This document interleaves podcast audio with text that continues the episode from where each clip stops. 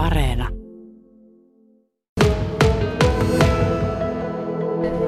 Ja tietysti päälle, että satakunta meillä on, niin kuin jos nämä vasikat ja hiehot lasketaan mukaan. Että... Aamuhommat on tehty. ja Joo, kyllä on lypsetty tälle aamua ja Nyt vähän ruokailee tuossa ja sitten rupeaa märehtimään. Ja... leppäilemään. Niin. Sehän se on lehmän tärkein tehtävä.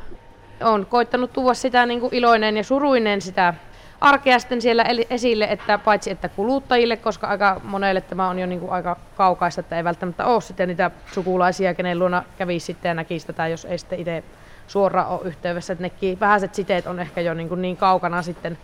Tietysti myös toki just näitä nuoria tuottajia ajatellen, että sitten tämä niin kuin näyttää sitä, mitä tämä on, tämä työ ja elämä ja arki tässä, että voisi toivottavasti se houkutteleekin sitten, mutta en minä tiedä. Välillä sitten minä ehkä sinne aika täräkästikin kerron, kun harmittaa ja menee huonosti, että kääntyykö se itseensä vastaan, mutta pitää se totuudenmukaisesti kertoa, että mitä kaikkea siihen kuuluu. Tuo Instagram-tili, kun sulla on, niin sillä on kohta tuhatkunta seuraajia. Joo, niin taitaa olla.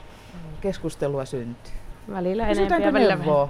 Ja, ja Öö. tavallaan sitä semmoista konkretiaa, että kyllähän sinne niin tulee vinkkejä jaettua vaikka jostain vasikan juottoniksistä joskus, että jos vasikka ei juo, niin peittää silmät, niin se saattaakin ruveta juomaan. Jos, joskus kun alussa kun vasikka on hyvin pieni, niin se voi olla vähän hämmentynyt tästä tilanteesta, että miten tämä juomahomma hoidetaan.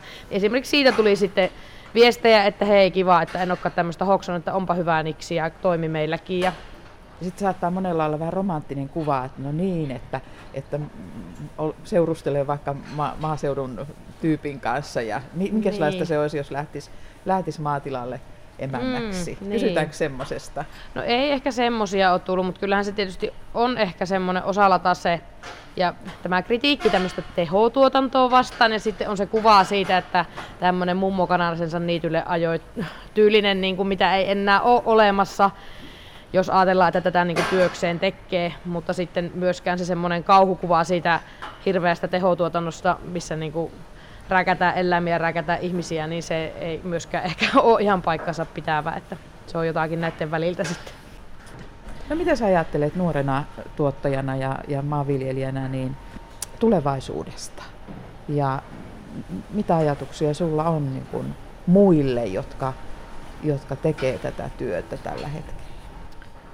Varmaan tulevaisuudesta tietysti se, että ihmisten pitää aina syyvä, niin kyllä minusta niin kun vaikka aina turbulenssia tälläkin alalla on, niin sitten jotenkin luottaa siihen, että tuota, niin, niin ruoantuotannolle on kyllä aina niin kuin markkinansa. Tietysti se, että onko se kotimaista ruokaa vai tuonko se sitten jostain, jostain muualta, niin siihen toki sitä keskustelua on halunnut viritellä, mutta kyllä mä niin kuin uskon, että se järki pysyisi ihmisillä päässä ja päättäjillä, että haluttaisiin pitää tuota, niin, niin omavaraisuusaste ja kotimainen ruoantuotanto, se tuopi varmuutta ihan meidän yhteiskuntaan muutenkin. Niin, niin, niin ei kai siinä tosiaan kehitys kehittyy ja kaikkea uutta asioita tulee ja tietysti itse kun ei ehkä ole elänyt sitä semmoista aikaa, että olisi jotenkin hirveän vakaa tämä ala ollut. En minä tiedä, että onko semmoista aikaa ikinä ollutkaan, mutta tuntuu, että kun sitä vähän tuottajatkin kritisoi, että koko ajan tulee kaikkea, niin no minulla tätä ei ole muutama vuosi takana, mutta koko ajan on tullut kaikkea, niin se on vähän niin kuin normaali tila, että minua se ei ihan niin hirveästi ahista, mutta kyllähän se totta kai sitten niin kuin, aina kun tulee joku uusi vaatimus tai näin, niin tuota, kyllähän se pistää miettimään, että miten tämä nyt toteutetaan. Että tuota, toki siinä niin toivoisi semmoista inhimillisyyttä, että se ei ole se tahti ihan niin kova, että ihmiset sitten uupuu, koska se sitten, paitsi että se on niin kuin ihmisille sitten tullut tragedioita, mutta se on sitten myös näitä, mitä ollaan näitä tuottajien uupumisia ja eläinten laiminlyöntejä sitten kuultu, niin sieltähän se kumpuaa, kun ihmiset väsyy. Niin tuota. Mistä sä saat voimia jaksamiseen? Mikä tässä on, on sitä parasta tässä hommassa? No parasta on tietenkin eläimet, että niin, nehän on ihan huippuja. Voidaan käydä kohta rapsuttamassa, jos haluat. Että semmoinen lehmäterapiahan tulee luontaisena tämmöisenä niinku, tuota, mitenkä se sanotaan, palakan lisänä tähän, tai työ, työsuhde etuna. Kyllä, tuossa on Tuota niin hyvä päällä. etutukka tällä, tällä, ka- tällä kaverilla. Joo, me ollaan Niin. sanottu sitä Martti Syrjäksi, kun se häikä. Mutta voit leikata tämän po- pois. Hei, Martti Syrjä! No, se näyttää vähän Martti Syrjältä, hänen hiukset on niinku yhtä tyylikkäästi. Joo.